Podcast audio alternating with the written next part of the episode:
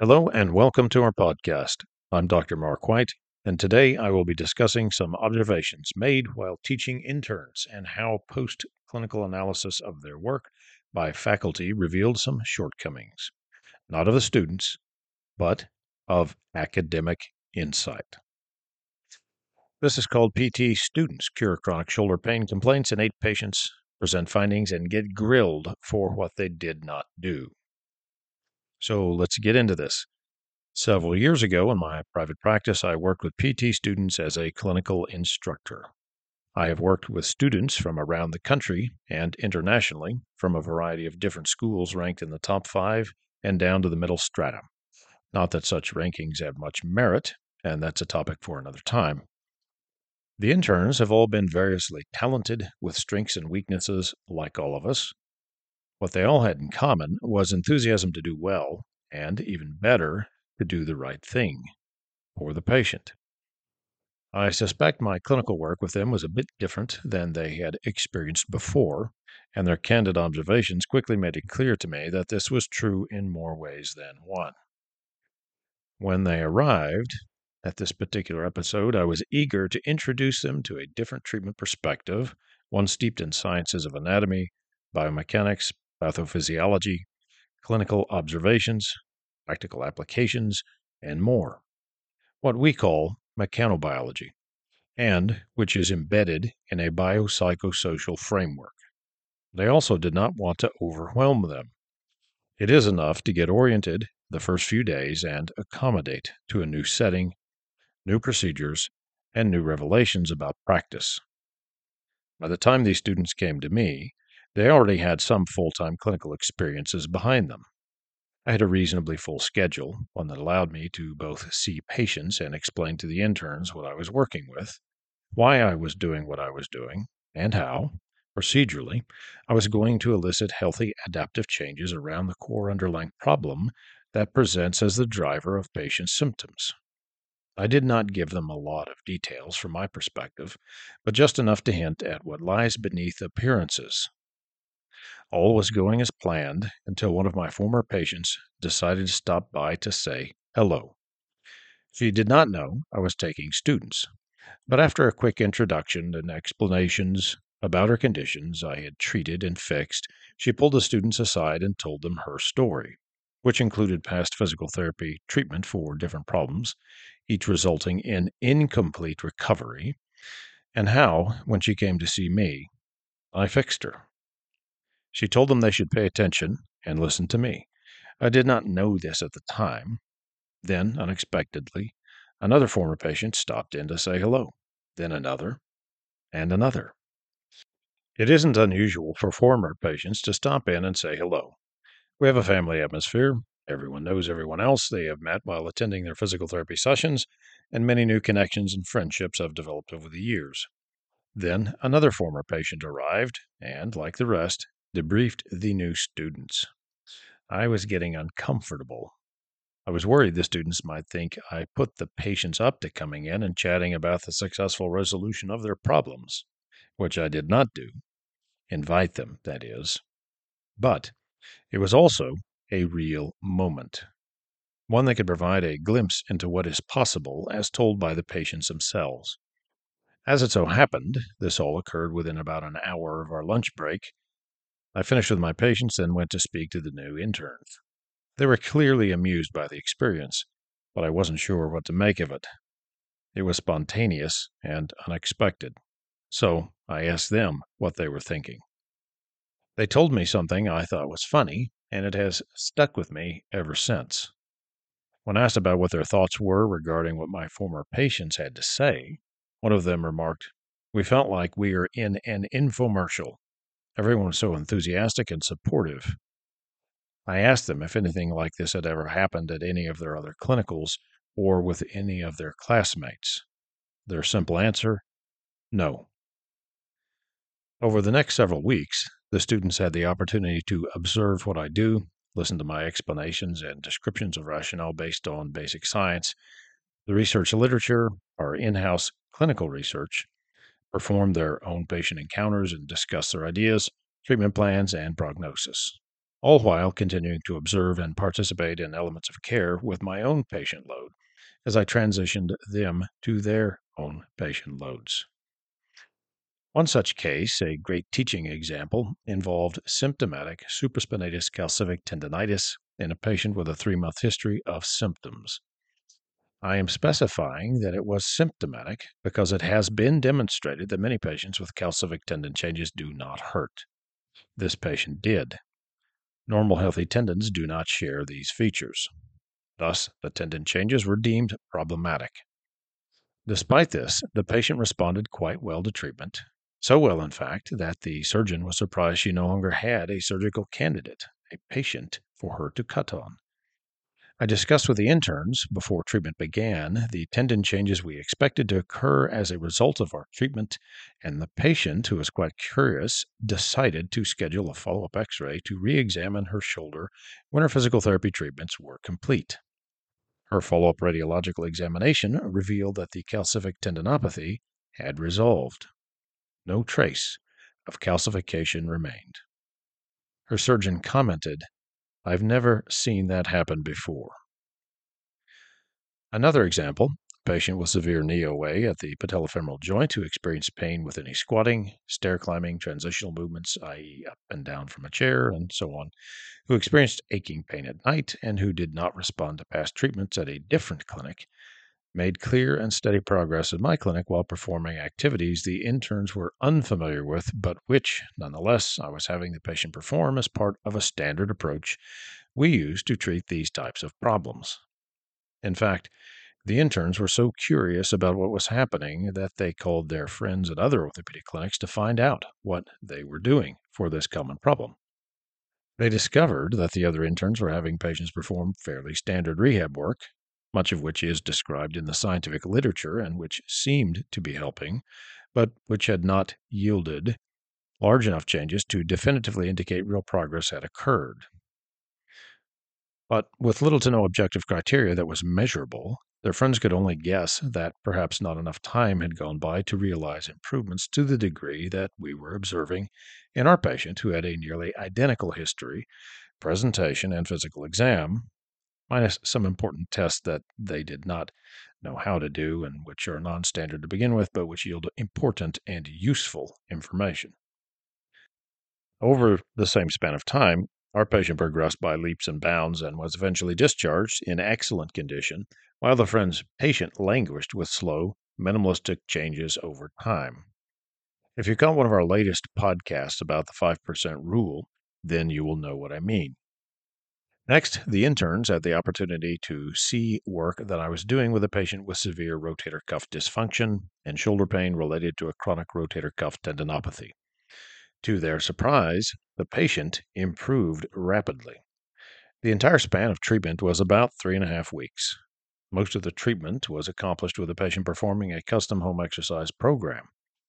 Adherence was extremely high with good treatment fidelity, with a patient rating of home exercise compliance and activity modification compliance better than 90% each.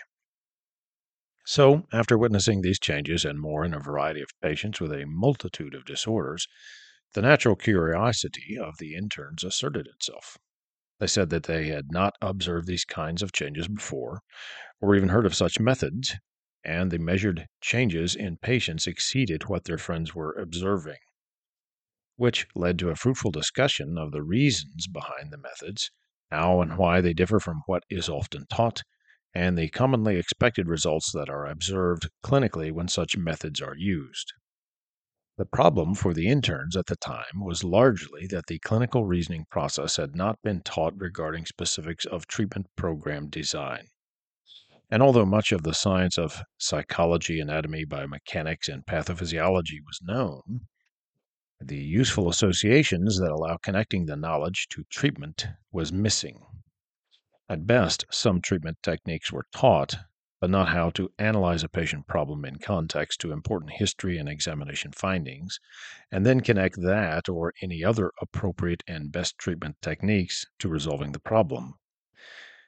It is at least as important to understand why we should do something particular which is almost wholly unexamined in any depth, to stimulate healthy adaptive change in a patient as it is to know the anatomical structures we intend to work on, in what way, exactly, and what the expected result should be. This is quite often where things get fuzzy in the logic of what to do and why. This reality is reflected in increasing numbers of studies and commentaries that point out the lack of clear treatment descriptions and rationales in our profession's scientific literature. This is a topic I've spoken about before on this podcast, and one which I will revisit. So, to help the interns learn more about our clinical rationale and treatment choices, and more particularly a process they could use that would be helpful throughout their careers, I had them participate in a clinical research project. They were assigned the task of working with and following up eight patients with chronic rotator cuff related shoulder pain and produce a written report describing their efforts. My goal was to give them a process they could use to tackle any problem they might have to deal with in the future, even if it was something they had never seen or heard of before. With my guidance, their participation in this project gave them the opportunity to put into practice everything they learned in school, with special emphasis on scientific thinking rooted in the basic science and working up to application i.e., vetting in the Darwinian crucible of real world testing where strong ideas survive. This was critically contingent upon sound methodology, lest we fool ourselves. When they were finished, they saw the obvious results superior outcomes, both objectively and subjectively, when compared to results culled from their own review of the literature. More importantly, they saw this quantitatively their outcomes were also better when compared to their peers in other clinicals who were seeing these same types of patients as well. Furthermore, because of their efforts, they knew this topic extremely well. Maybe it was the realization that methods exist beyond the published literature, which nonetheless does produce at least some beneficial results. Maybe it was the empowering realization that they had participated in a project that not only aided their understanding of precisely what to do and why in the presence of clinical findings that are associated with and predictive of success that really grabbed their attention, but at the time, my sense was that their demonstrated outcomes, because of what they learned to do and execute properly, resulted in what I had hoped for a deeper understanding of the interconnectedness of information we learn in school, learn from the published research, and learn then from the subsequent practical application of that information, plus the knowledge of the results it produced, and it was all integrated at a profound experiential level.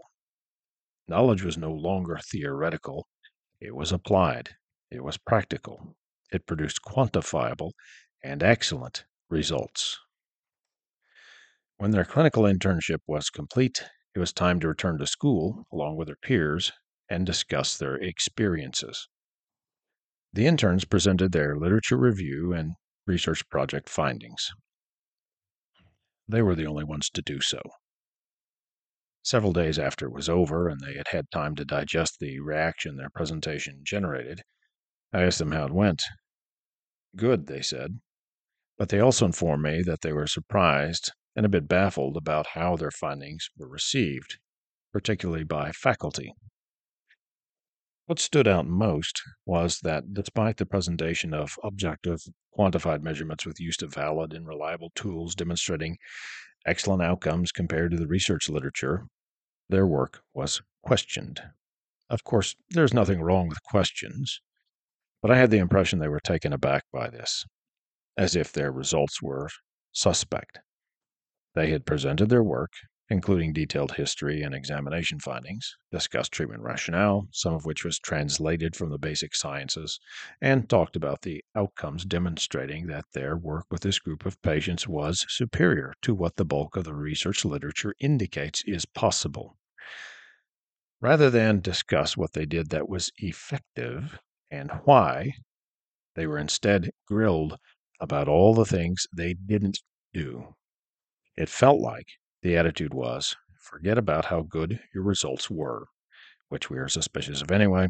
Let's talk instead about what you didn't do and why you should have done it. Maybe the faculty were sensitive about what they taught seemingly being tossed aside in favor of a different approach.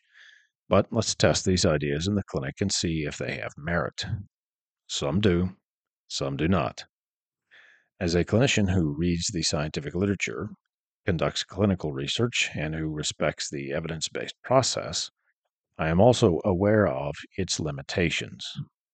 In this case series, a cohort of patients with the same diagnosis and treated with a program informed by clinical practice, the basic science, and understanding of current gaps in the published literature achieved excellent and exceptionally fast recovery that was validated with accepted outcome tools to include well studied patient surveys, active range of motion measures with goniometry, force dynamometry testing, and more.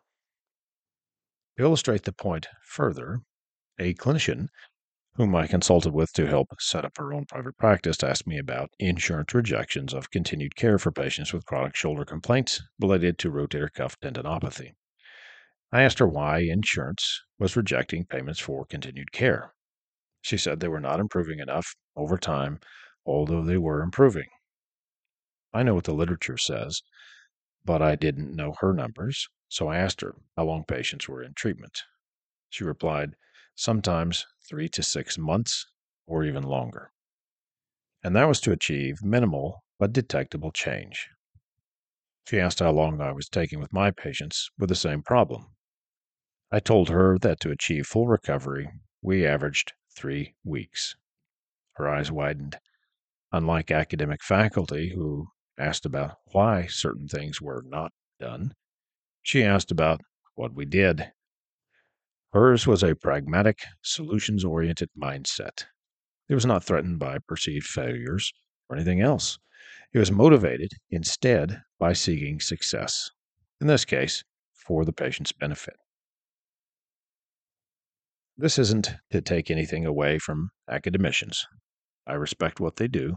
It's difficult, and I know the job comes with many practical constraints, but the problem remains.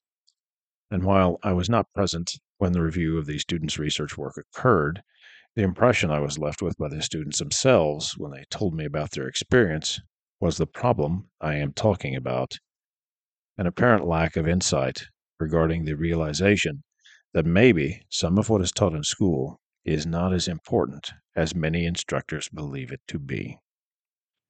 This is true both in the formal academic setting of PT school and in many clinical rotations. It may make sense on paper, but out in the real world, some things do not prove their merit. Thus, they get discarded in favor of something else that does demonstrate greater utility.